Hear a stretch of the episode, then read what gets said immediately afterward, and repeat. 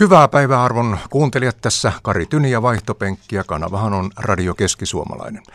Tänään vaihtopenkillä juttuseurannamme on keittiömestari, ravintoloitsija, ruokatoimittaja ja myös TV-kokki Maija Silvennoinen. Tervetuloa.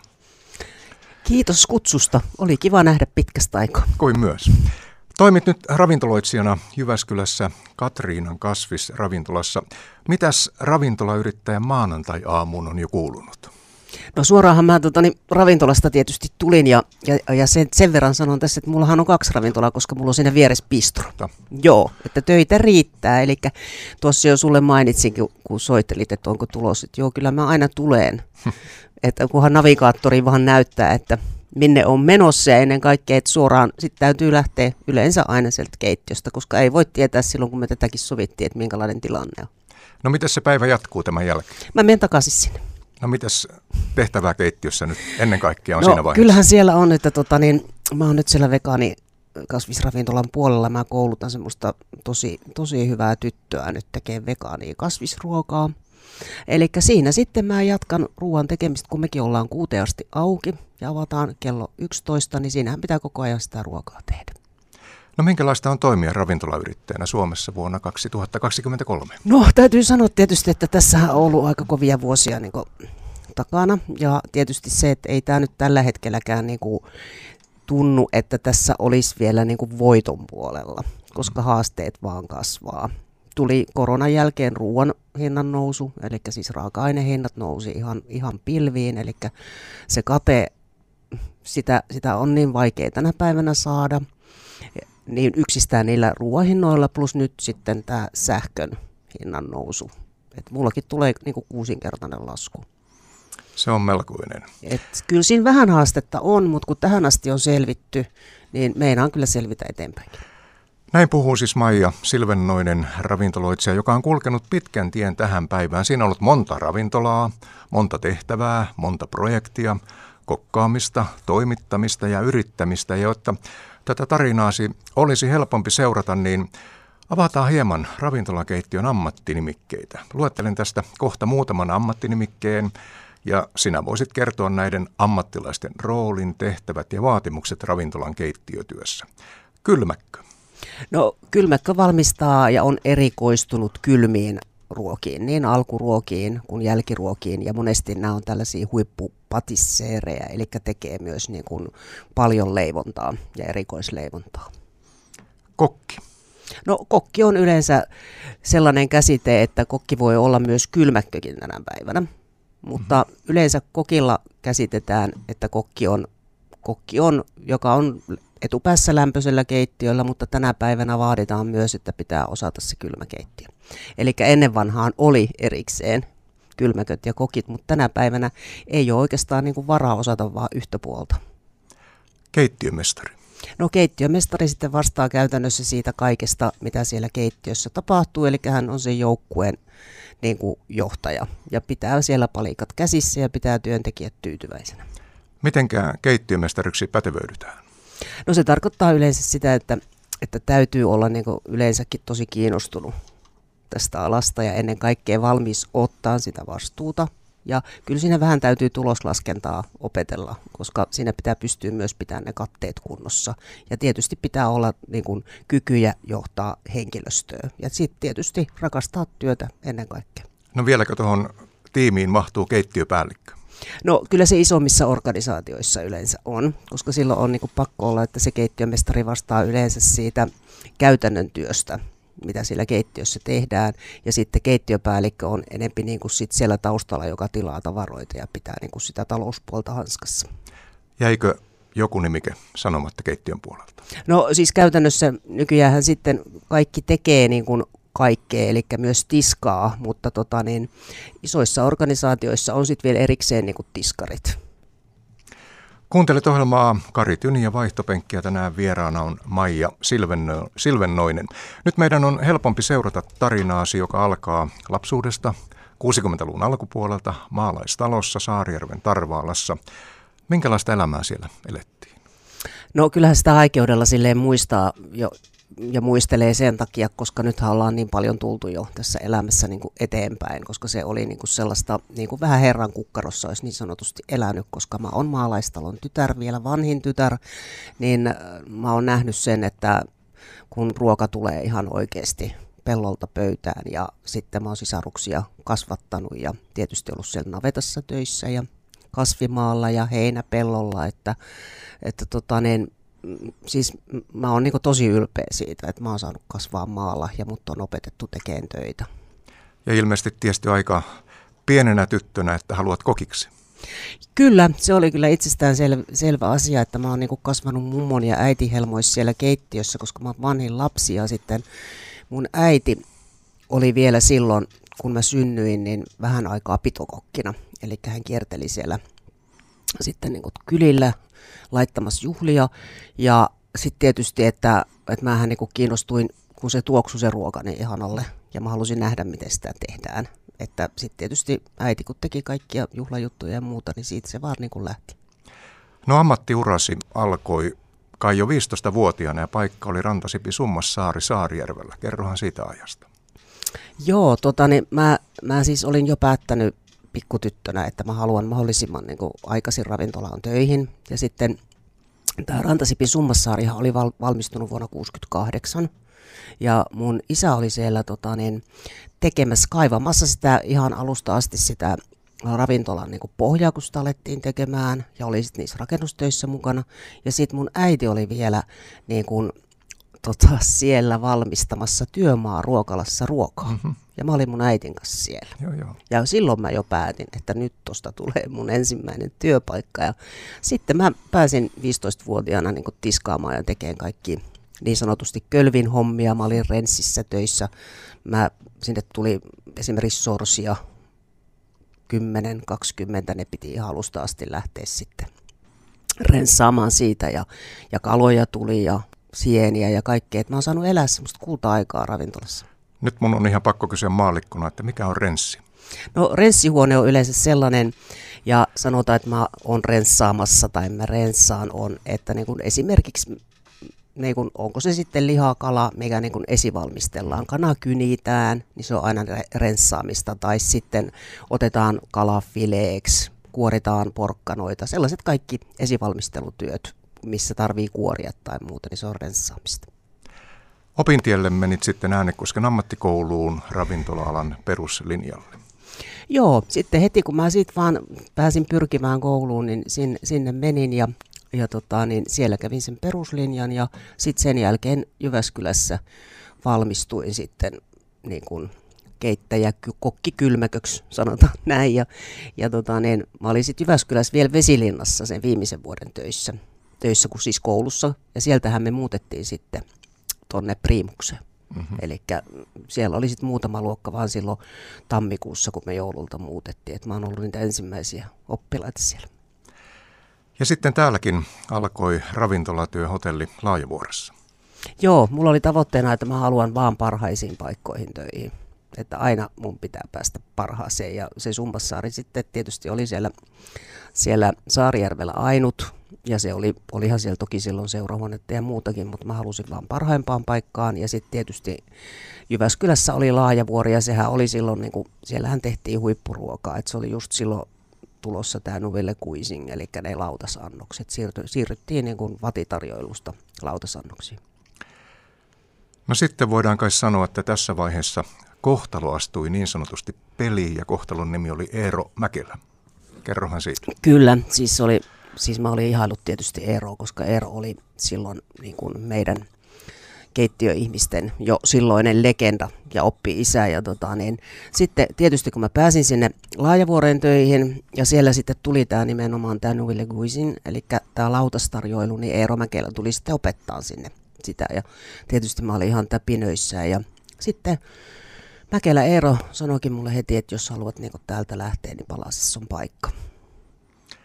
Ja Eero Mäkelhän oli silloin Palasen, oliko keittiömestarina, kun Palase sai Suomen ensimmäisen Michelin? Kyllä, kyllä, kyllä. Siis, ja ja tota, Eero Mäkelähän on tehnyt niin kuin siis Suomen ruokakulttuuri eteen ihan uskomattoman määrän töitä. Hän on ihan ensimmäinen, joka on kirjoittanut keittokirjoja. Hän on tehnyt paljon ulkomaalaisia tai ulkomaille suomalaisia viikkoja, vienyt suomalaista ruokakulttuuriin eteenpäin.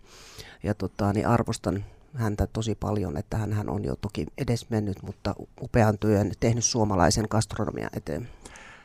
Tänään vaihtopenkillä vieraana siis Maija Silvennoinen ja me olemme nyt tällä hetkellä Helsingin ravintolamaailmassa 80-luvulla ja tuo ensimmäinen työpaikka se oli todella se kuuluisa Palasen keittiö. Minkälaista meno siellä oli? Se oli ihan huikeaa siihen verrattuna, mitä tänä päivänä on, koska siellähän oli myös se hierarkia, että että kun sinne mentiin ja sä olit niin kuin nuori, sä olit vasta aloittanut, niin sä tiesit kyllä paikkas ihan tasan tarkkaan. Että sitten siellä oli, niin kuin, oli just vanhempia kylmäkköjä ja van, vanhempia tota niin, kokkeja, jotka oli sitten siellä hierarkiassa sitten todella niin kuin ylhäällä. Ja mehän oltiin sitten, jotka sinne aina viimeisenä tuli, ja kun tosiaan mäkin olin niin kuin nuori sen mittapuun mukaan, niin siellä oli niin kuin tasan tarkkaan se opetus, että piti tietää, mitä mihinkin laitetaan. Ja, ja se oli hyvin kurinalaista touhua.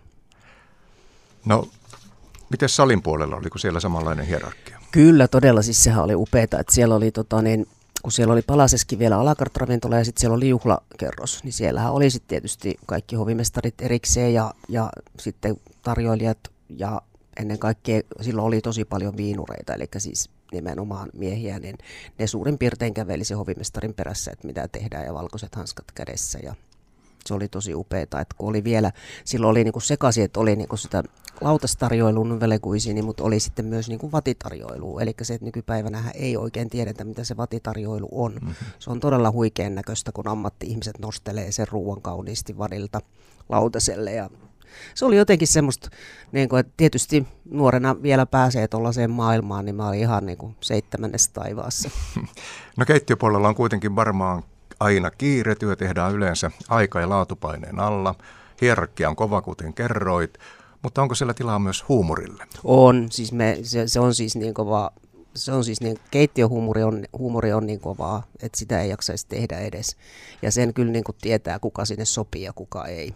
Aha, että se on semmoinen koulu, joka karsii sitten. Kyllä, se on, se on todella härskeä ja se, että mä oon vielä niin kuin kasvanut aika pitkälle niin kuin miesten maailmassa, että mä oon aina ollut niin kuin ainut naispuolinen keittiömestari, niin kyllä siellä, siellä on kasvanut.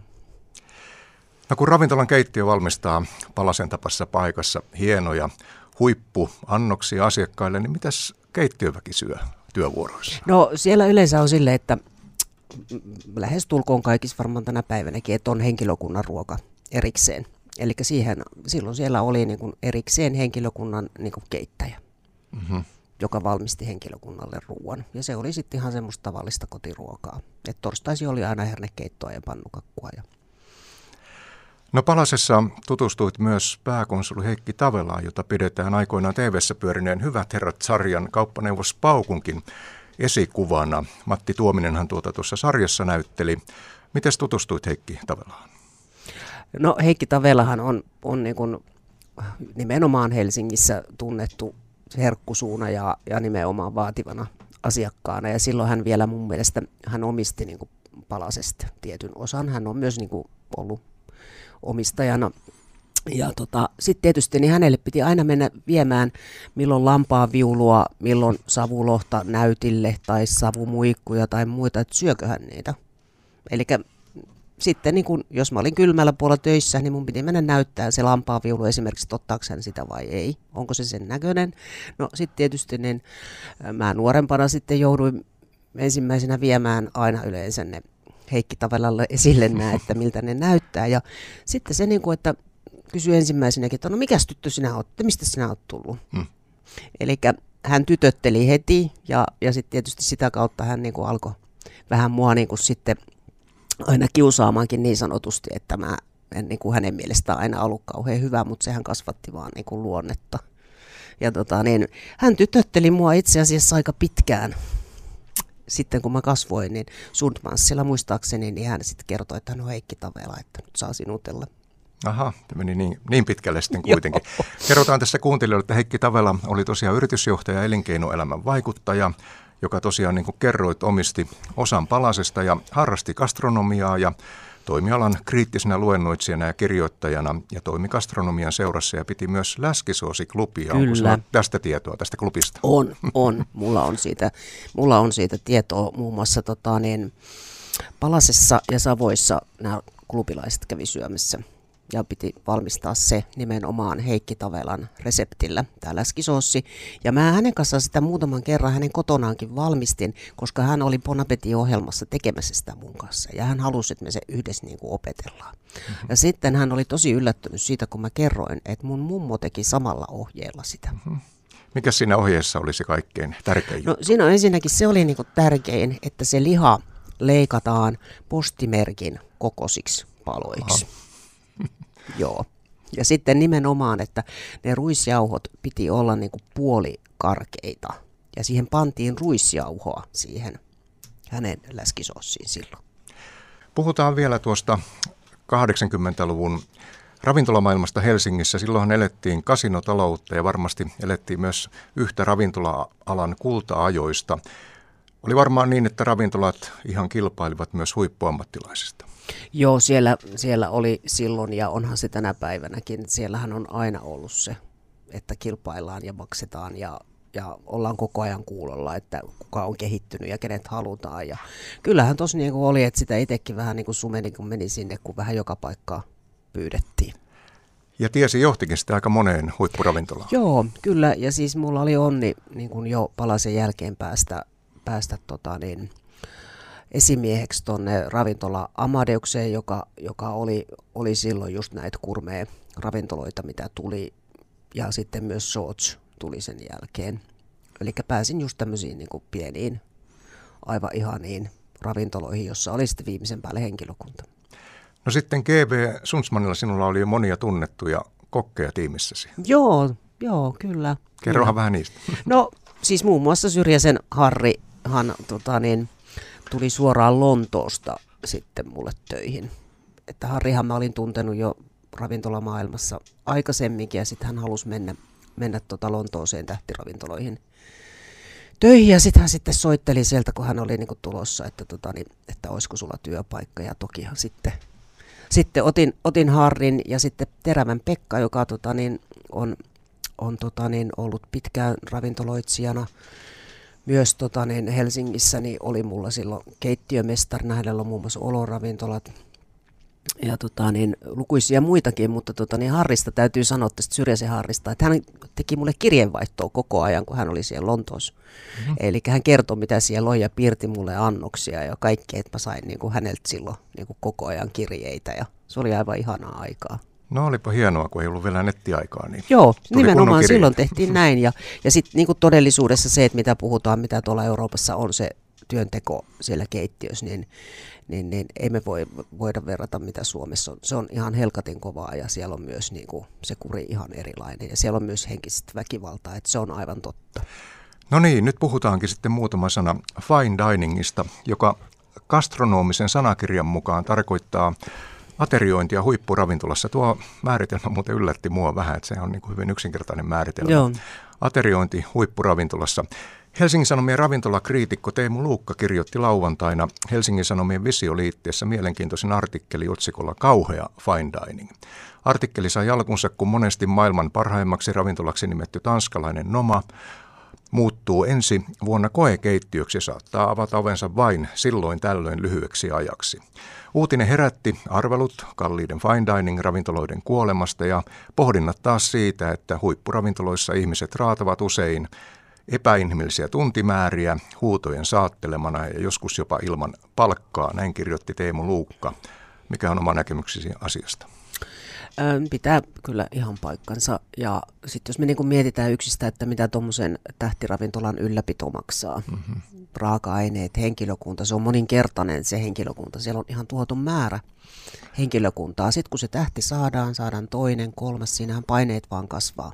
Ja siihen tarvitaan rahaa, kun ravintola ei muutenkaan ole mikään kultakaivos, eikä varsinkaan fine dine ravintola niin kyllä siellä, siellä sitten kasvaa tietysti paineet varsinkin muualla kuin Suomessa, koska ei ole tällaista työlainsäädäntöä, että meillähän työlainsäädäntö niin kuin takaa mm. työntekijöiden hyvinvoinnin, mutta ei se mene Euroopassa niin. No tuosta kun puhuit, että tarvitaan huippuraaka-aineet, tarvitaan huippumäärä huippuammattilaisia, niin tämän artikkelin mukaan niin Noma oli 50 paikkainen ravintola ja vuorossa saattoi olla jopa 20 kokkia. Kyllä. Se on ihan järjetön Niin on, niin on. mutta silloin kun lähdetään niin kuin nyhräämään sitä ruokaa, se tehdään niin kuin ihan pieteetillä. Siinähän on myös silleen, että kun se tehdään käsin, siinähän me tulee myös raaka-ainekuluja. Eli sieltä otetaan vaan siitä raaka-aineesta ehkä se paras osa tai joku muu, niin sehän on niin kuin todella kallista.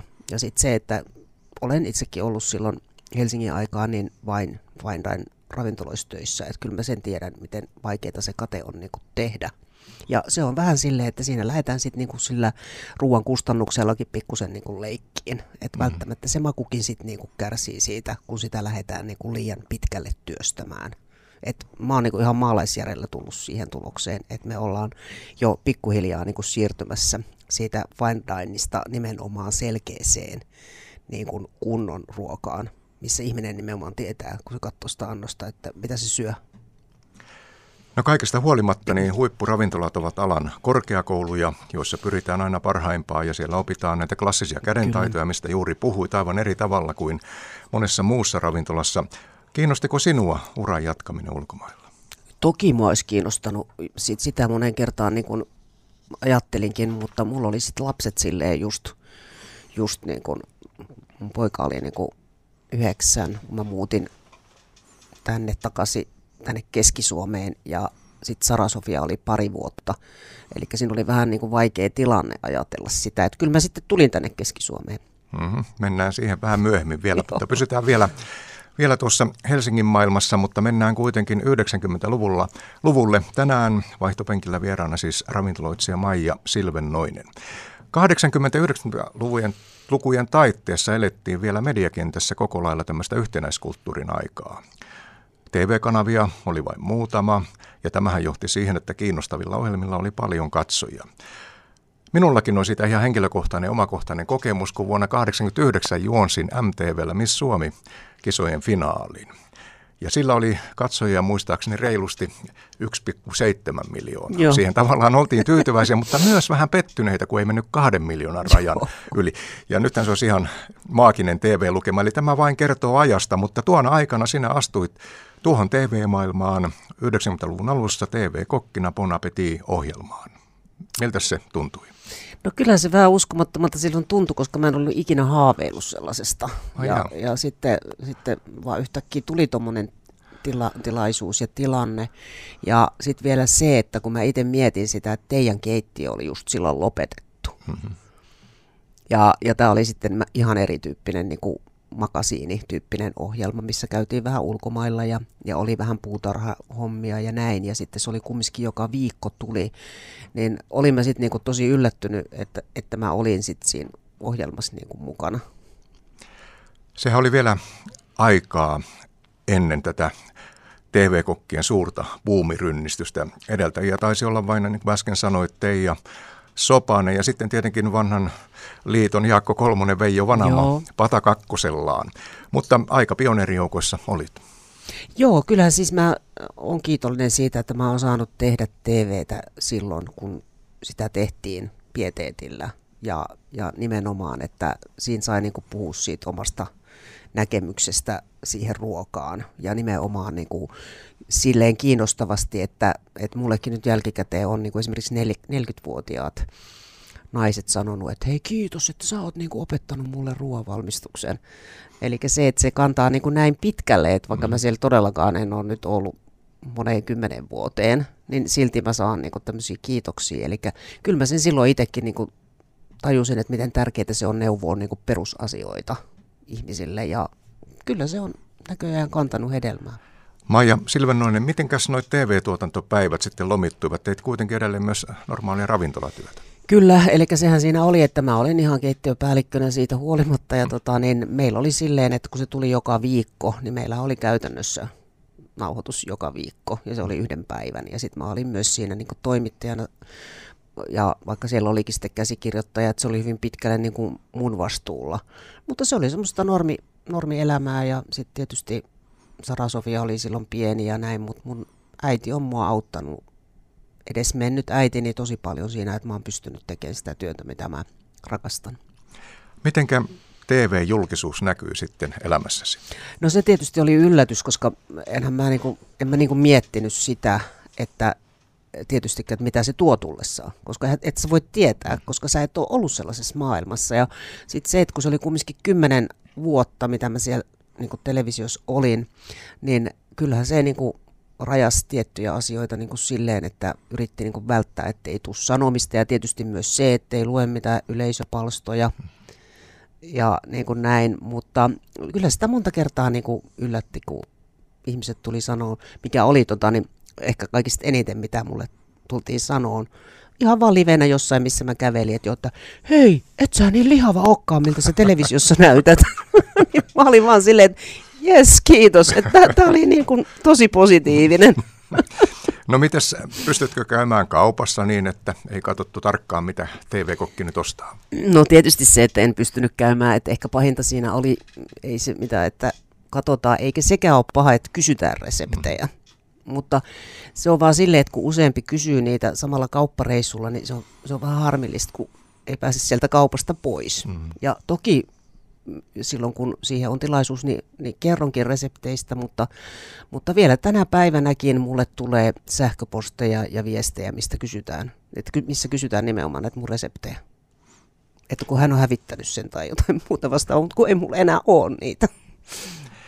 Kuka tai ketkä nykyistä TV-kokeista ovat suosikkiasi? No nyt kyllä pistit siinä mielessä pahan, koska mä hirveän vähän niin enää katson, katson niin oikeastaan mitään televisiosta. Et joskus mä saatan jotain katsoa tuolta toistopalveluista ja muuta. Ja sitten kun on ihan tuhoton määrä, mutta ky, kyllä mä niin kuin omalta osalta, niin kyllä mä niin kuin Gordon Ramsia on aina halunnut seurata, koska hän on hyvin mielenkiintoinen persoona. Eikö se ole vaivaa yhtään, että hänellä on aika tyly tyyli?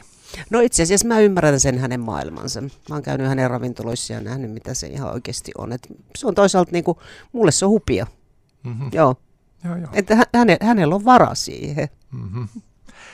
No TV-maailman lisäksi sitten olet kirjoittanut keittokirjoja yli 20. Onko oikea luku nyt 24 vai 25? 24. 24. Ensimmäinen tuli 97 ja nyt siis 24 on ilmestynyt. Miten tällaista keittokirjaa lähdetään tekemään? No yleensä se vaan lähtee siitä, että on, on joku idea ja sitten se ensin niin kuin vaan muhii tuolla päässä. Ja sitten siihen täytyy niin kuin tehdä vaan sisällysluettelo. Tietysti sitä lähdetään tekemään silleen, että pitää olla kustantaja. Mm-hmm. Et se on tietysti yksi tärkeä asia. Ja tota, niin se, se vaan siitä työstyy, että se, mulle on niinku tärkeää, että siinä pitää olla niinku se sisällysluettelo, että mä tiedän mitä siinä on. Mm-hmm. Ja sitten mä lähden vaan niinku tekemään niistä resepte, resepteistä sellaisia raakileita, eli siellä on vähän niitä raaka-aineita ja siitä se lähtee sitten muodostuu, että mä sitten vaan niinku päässä ajattelen niitä, että kun ne kypsyy tarpeeksi, niin sitten mä pystyn kirjoittamaan niihin sitä reseptiä ja sitten aletaan kuvaamaan ja sitten kirjoittaa vasta reseptit loppuun, kun ne on kuvattu. Onko siinä syytä kokata joka resepti myös? Kyllä, ehdottomasti. Joo. Kyllä monen kertaa. Että ei, se, ei, ei, ole, ei ole mikään, siis ei mikään ole kirjoitettu vaan siitä, koska se, se täytyy olla itselle niin varma juttu. Ja sitten, että minkä makuisen siitä haluaa, niin siinä on niin monia vivahteita, mitä, mitä monestikin voi käyttää, ettei oikein osaa päättää. Kuuntelet ohjelmaa Kari Tyni ja Vaihtopenkki, jossa juttukaverina on tänään keittiömestari, ravintoloitsija, ruokatoimittaja ja TV-kokki Maija Silvennoinen, joka 90-luvun lopulla teki ratkaisun, että Helsinki saa jäädä ja on aika palata kotimaisemiin Saarijärvelle. Mikäs tuohon ratkaisuun johti? Mä muistan, mä tota, rensasin karitsafileitä siellä Sundmansin keittiöllä. Mm-hmm. Ja tota, niin, sit siinä oli vähän sellaista juttua, juttua niin ollut ilmassa, että että tota, nimenomaan tota, niin, omistaja vaihtuisi. Eli tota, niin, näähän oli nämä huippuravintolat silloin, muun muassa Savoi ja Sundmans, nehän oli niin kuin Arktian ravintoloita. Mm. Ja tota, siinä oli sellaista huhua, että Scandic olisi niin kuin ostamassa niitä. Ja tota, niin, sitten mä vaan siinä mietin, että ei itse, että mä oon niin paljon tehnyt niin kuin tällaista työtä, että, en mä, niin kuin, että mä en niin kuin jää nyt tänne odottaa, mitä täällä tapahtuu. Ja mä vaan päätin ihan siinä, että no niin, nyt mä, nyt mä muutan takaisin Keski-Suomeen, rakennan talon Saarijärvelle, lapsuudeni maille ja perustan ravintolan Saarijärvelle, lähiruokaravintolan Saarijärvelle. Se tuli vaan sinne, se ei sinänsä kuumempaa. Sitten vaan tehtiin. Niin. No ravintolahan oli nimeltään Patani ja sehän on aivan loistava nimi ravintolalle. Mistä tuo nimi Patani syntyi? No kuule se syntyi sillä lailla, että mun rakas ystäväni Jukka Oresto, kenen kanssa me tehtiin kymmenen vuotta sitä Bonnapeti-ohjelmaa, niin sitten tietysti mä hänelle kerroin siitä ja mä sanoin, että pitäisi keksiä joku nimi. Mm-hmm. Niin sitten varmaan seuraavana päivänä, kun mä olin näin sanonut, niin Oresto Jukka soitti mulle, että hei, että Patani, että se, se on hyvä nimi, että minun Patani, eli se tulee siitä että se on sinun patasi, minun patani, kun mä keitän siellä ruokaa. Musta, jes, että aivan loistava. Mutta se oli jännä, että sehän niin kuin monesti sotkettiin, että se olisi italialainen badani tai joku tämmöinen, mutta se on patani suomeksi. Miten Saarijärvellä otettiin uusi ravintola vastaan? No tietysti niin Saarijärvihän on edelleenkin pieni paikkakunta. Silloin siellä nyt varmaan oli ehkä olisiko ollut 12 000 asukasta, mutta lähtökohtanahan mulla oli lähinnä siinä, että siellä oli tuottajat ja mä sain ne raaka-aineet niin kuin suoraan sieltä pieneltä paikkakunnalta mun keittiöön, että se matka oli todella lyhyt. Ja, ja tota, mä olin tutustunut jo pitempi, pitemmän aikaa, varmaan kymmenen vuotta niin kuin lähiruoka-ajatteluun ja käynyt Ir- Irlannissa niin kuin tutustumassa ja ne oli niin kuin tehnyt ja huippu, huippu tota, ruokaa siellä just nimenomaan Etelä-Irlannissa, joka ei ollut edes kuuluisa ruoastaan, mutta nimenomaan tällä ruoka-ajattelun kannalta. Ja mä sain sieltä niinku uskoa, että kyllä se onnistuu täällä Suomessakin. Ja mä tiesin sen, että sen aika ei välttämättä vielä ole, mutta mä vaan halusin kokeilla ja näyttää, että se toimii. Ja kyllähän se on ihan huippu, että mulla varmaan pisimmältä niin kuin Vaajakoskelta tuli silloin Saarijärvelle ankarrinnat ja koivet. Eli Ankan kasvattaja oli Vaajakoskella. Eli se, että kun ne löytyi niin ihanasti ja, ja kaikki listat tehtiin siltä pohjalta, niin se oli upeaa ja se oli yksi mun niin kuin, suuri toive, mikä niin kuin, täyttyi, että mä sain niin kuin, nähdä, että se toimii.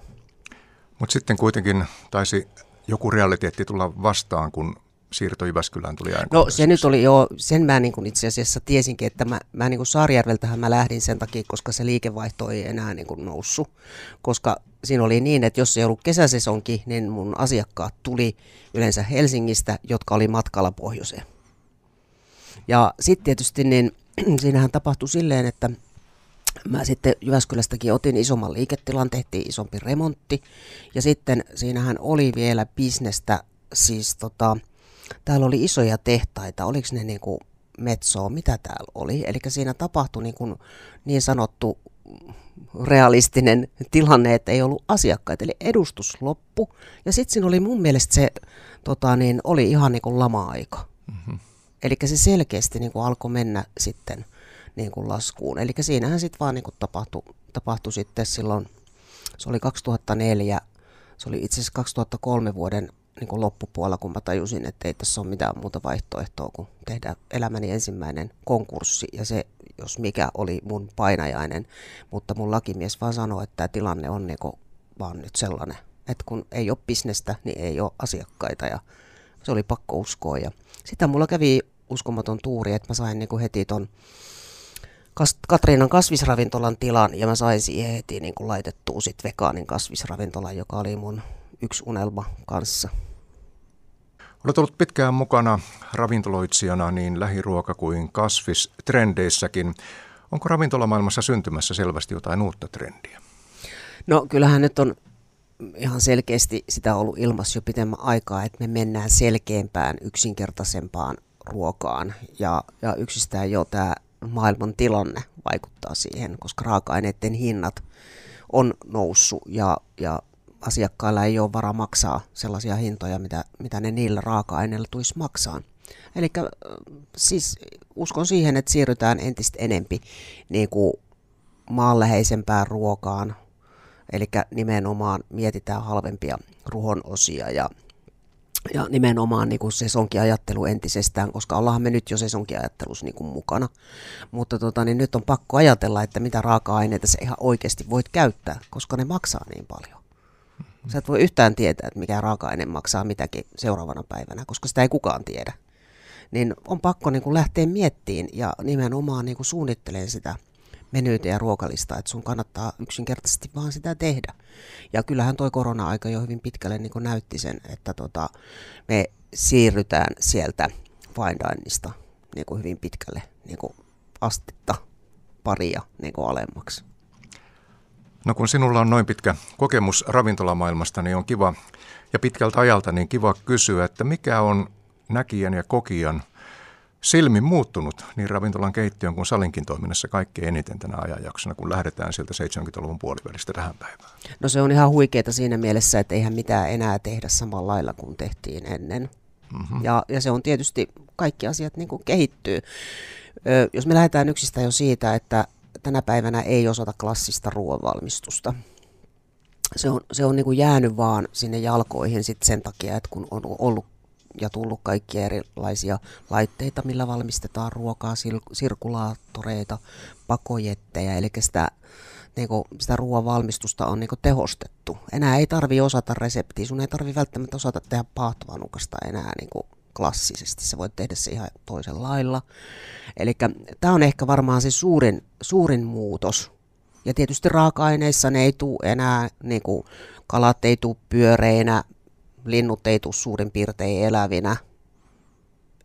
Se ei tule silleen niin käsittelemättömänä, että sanotaan niin kuin siihen, että marjat nehän tulee joko pakastettuna tai sitten se, että ne on putsattu. Eli Eli ennen vanhaan ne tuli kaikki sellaisena, kun ne oli just kerätty tai tehty. Ja vaikuttaahan se myös ruoan laatuun. Et mä myös peräänkuulutan sitä, että silloin ennen vanhaa ollaan syöty huimasti maukkaampaa ruokaa. Koska se on se raaka-aine kestänyt vähempi aikaa, kun se on päässyt keittiöön.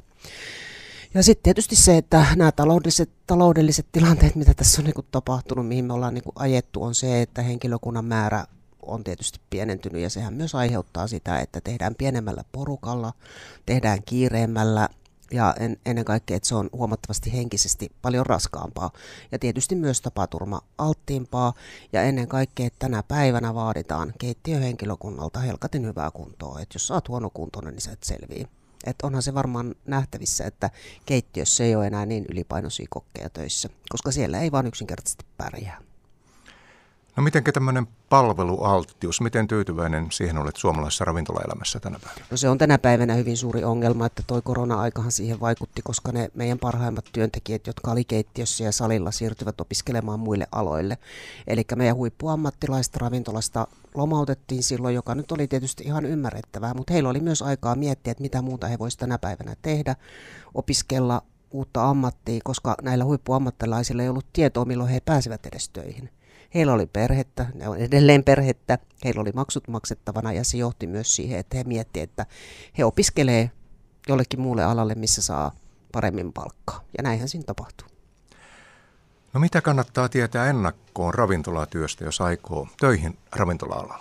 No ensinnäkin täytyy olla rehellinen itselle siinä, että onko siitä ruoasta kiinnostunut ja onko palvelusta kiinnostunut, jos haluaa salin puolelle, koska se on yksi tärkein asia salin puolella, että sä oot palveluhenkinen ja, ja sä haluat nimenomaan sille asiakkaalle tuottaa hyvää oloa. Ihan sama on niin kokki tuolla keittiön puolella, että jos ei sillä ole sydäntä mukana, jos ei se ole valmis siihen, että hän, hän niin rakastaa ruokaa, koska ruokaa on rakastettava, että se pystyy tekemään hyvää ruokaa. Jos hän pystyy tekemään vuorotyötä, jos hän pystyy tekemään kiireessä työtä, pitää olla stressinsietokykyä ja se on, se on kovaa työtä. Tänä päivänä tehdään pitkiä päiviä ja rankkoja työvuoroja.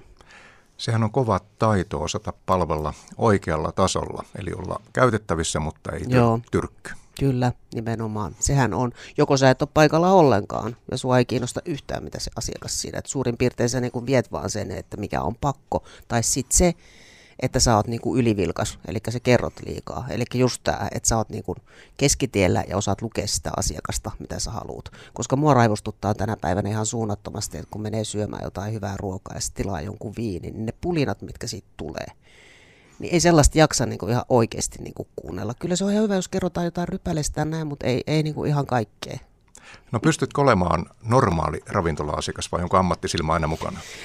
No tota niin, sanotaan silleen, että eihän sille mitään voi, että kun on koko elämänsä elänyt ravintolamaailmassa, tehnyt ruokaa ja on ravintoloitsija, niin kyllä, kyllähän siinä niin kuin, siis todellakin ensimmäisenä näkee, vaikka ei haluiskaan nähdä mitään. Hmm.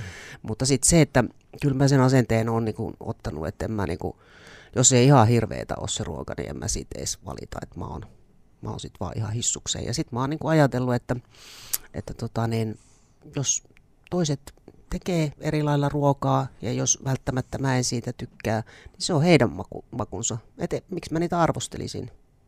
Että niinhän myös asiakkaatkin valitsee ravintolan, mihin ne menee syömään. Mm. Et, et toisaalta mä oon niin ajatellut silleen, että annetaan kaikkien kukkien kukkia.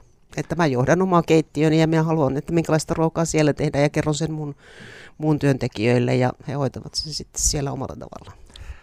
No aika monella on ehkä vähän romantisoitukin haave omasta ravintolasta, varsinkin ihmisille, jotka ovat tehneet uraa muualla ja ehkä on sitä rahaakin tullut vähän matkan varrella sinne lompakkoon, niin minkälaisia neuvoja annat tämmöiselle haaveilijalle?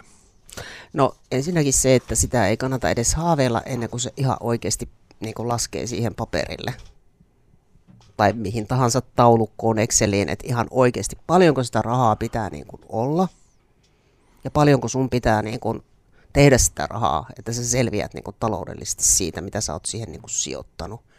Ja sitten niin tänä päivänä yksistään henkilökunta, sitä on tosi vaikea saada ja sitten se on ihan helkaten kallista. Et moni ei niinku ymmärrä sitä, että mitä yrittäjät niinku ravintola-alallakin maksaa työntekijöistä, koska siellä on kaikki sotuttellit, kaikki menee niinku vaan ylöspäin. Et kyllä siinä on niinku monta asiaa, vuokrat, raaka-ainekulut. Yksistään tänä päivänä ravintolassa raaka-ainekulut, ne on noussut ihan huimasti. Ne prosentit on ihan erilaisia, mitä ne on ollut, ne kateprosentit. Että kyllä se on niin kuin, tosi kovaa työtä tehdä jonkinnäköistä taloudellista niin kuin, tuottoa tänä päivänä ravintola-alalla. Ja sitten ennen kaikkea, että jos jollain on niin kuin, rahaa, niin mä kehottaisin miettiä, että sijoittaisi ne johonkin muun, missä se poikisi paremmin. Kun kulut nousevat, niin niitä ei voi tietysti yksi yhteen viedä annosten ja ruoan hintaan. Missä mennään nyt tähän kipurajan tuntumassa, ollaanko lähellä sitä kipurajaa kuluttajan näkökulmasta annosten hinnoissa?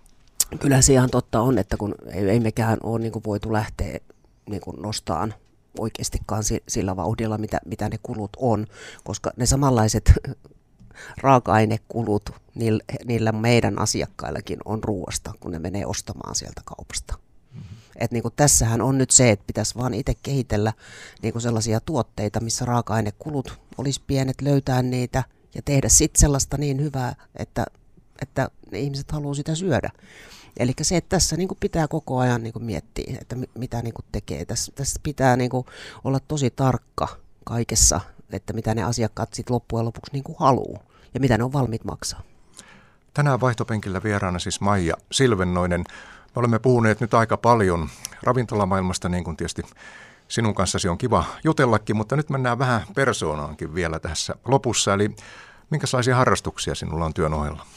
Voi mä rakastan, tota metsää ja, ja tota, just sauvakävelyä ja hiihtoa ja lumikenkäkävelyä. Mulla on siellä maalla, kun mä asun sukuni metsässä, jossa on pellot kaikki siinä vierellä, niin siellä on ihanat, siis mitä, mä oon niitä polkuja talsan, talsinut elämästäni asti. Ja sitten mulla on kaksi havannan koiraa, Aatu ja Kassu. Niin niiden kanssa niin kuin, yksistään kun mä vaan pääsen maalle, niin mä haluan sinne metsään ja luontoon olkoon mikä tahansa vuoden aika. Ja sitten tietysti mulla on iso talo maalla, niin siellä kyllä riittää tekemistä. Pitääkö se juttu paikkansa, kun kerrotaan, että Kassu ja Aatu, nämä, nämä havannan, havannankoirat, niin pääsevät välillä aika hyville aterioille? Joo, totta kai. siis, kyllähän niillä täytyy olla hyvät ruoat. Että tota, niin, nyt on riistaa ne on aika paljon syönyt, että nyt, nyt ei niinku maistu riista. Että nyt on niinku, ykkösenä tulee lohi ja, ja kakkosena tulee toi karitsa. Lohi, aika yllättävä valinta. Joo, joo, nyt ne tykkää. Siis kun ne on nyt tuota 10 ja 11, niin huomaa sen, että, että niillä alkaa tulla vaan niitä suosikkeja, mitä ne syö aina tietyn aikaa. Ne ei syö sitä samaa kauan aikaa. Mm-hmm. Pitää aina vaihtaa. No sitten luin jostain, että olet myös armoton vaatefriikki.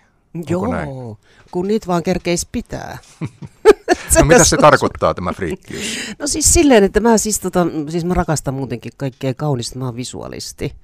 Ja, ja tota, niin, siis no mä oon kyllä koko elämäni kerännyt sellaisia hyviä merkkivaatteita, että mulla on semmoinen iso vaatehuone, niitä on ihan kiva katella siellä. Kenkiä? kenkiä. Jokunen pari? Joo, niitä on paljon kenkiä ja on paljon erilaisia mekkoja, lyhyitä, pitkiä, erilaisia tota, niin, puseroita, housuja, hattuja, takkeja, kaikkea löytyy. Mutta se nyt on alkanut harmittaa kaikista eniten, että kun ei tosiaankaan ole kerennyt niin käymään missään, ettei nyt ole kerennyt pitää. No, mutta hyvä, että on tallessa siellä valmiina. Nimenomaan. Olet myös tehnyt elämässäsi eh, ison elämäntaparemontin ja olet siitä myös sitten luennoinut. Mikäs tuommoisessa elämäntaparemontissa on se kaikkein vaikein ja toisaalta tärkein juttu, että se onnistuu? No tietysti se, että, että se on elämäntaparemontti, että se ei ole dietti. Että mä sain itteni niin, niin, niin huonoon kuntoon siinä vaiheessa just kun mä niin kuin muutin tuolta just Helsingistä sitten niin kuin maalle ja sitten tuli kaikki nämä rakennushommat ja, ja sitten se ravintolan suunnittelu ja sitten mä tein koko ajan niin kuin ympäri Suomea kaikenlaisia luentoja. Eli tietysti mun piti tehdä sitä rahaa myös jostain, koska mulla oli tulossa ravintola ja talo oli valmistumassa. Niin mä vaan sitten niin huomasin sen, että joo, että mulla on niin kuin ylipainoa ja, ja mä en oikein jaksa mitään. Ja tota, niin sitten se vaan lähti siitä, että mä aloin liikkuun. Mä ajoin kahdeksan kilometriä sinne mun ravintolaan Tarvaalasta Saarijärvelle polkupyörällä kesät, talvet. Ja sitten mä vaan niinku aloin syömään niinku oikeita ruokaa, enkä vaan siis sillä että mä oon niinku koko päivän syömättä ja syön jotain, vaan mä neljän tunnin välein ja ihan kunnon ruokaa. Sitten mä niinku tunsin vaan, että mä piristyn. Ja se on pitänyt hyvin tämä? On, itse asiassa. Joo, mulla on ollut niinku siitä, siitä lähtien niin, niin, niin samankokoiset vaatteet. Et nyt on ehkä vähän liian isot. Mitä sitten itse suhtaudut ruoanlaitossa tämmöisiin klassisiin aineksiin kuin voihin ja kermaan? Siis mä rakastan niitä ja ne kuuluu automaattisesti mun niin kuin ruokavalioon. Että mä oon enempi niin kuin just silleen, että mä oon niin kuin sillä ketopuolella. Että tota, mä, mä en niistä luovu. Että niin kuin vaaleevilja ja sitten taas sokeri. Että mä, mä, niin kuin, mä puhun voin ja kerman nimeä just sen takia, koska se, että ne, on, ne tuo siitä ruuasta just varsinkin eläinperäisen proteiinin makuun niin kuin esiin, mutta niitä pitää osata käyttää oikein, ei liian paljon eikä liian vähän, silleen sopivasti. Ne on myös niin kuin mausteita sille ruoalle.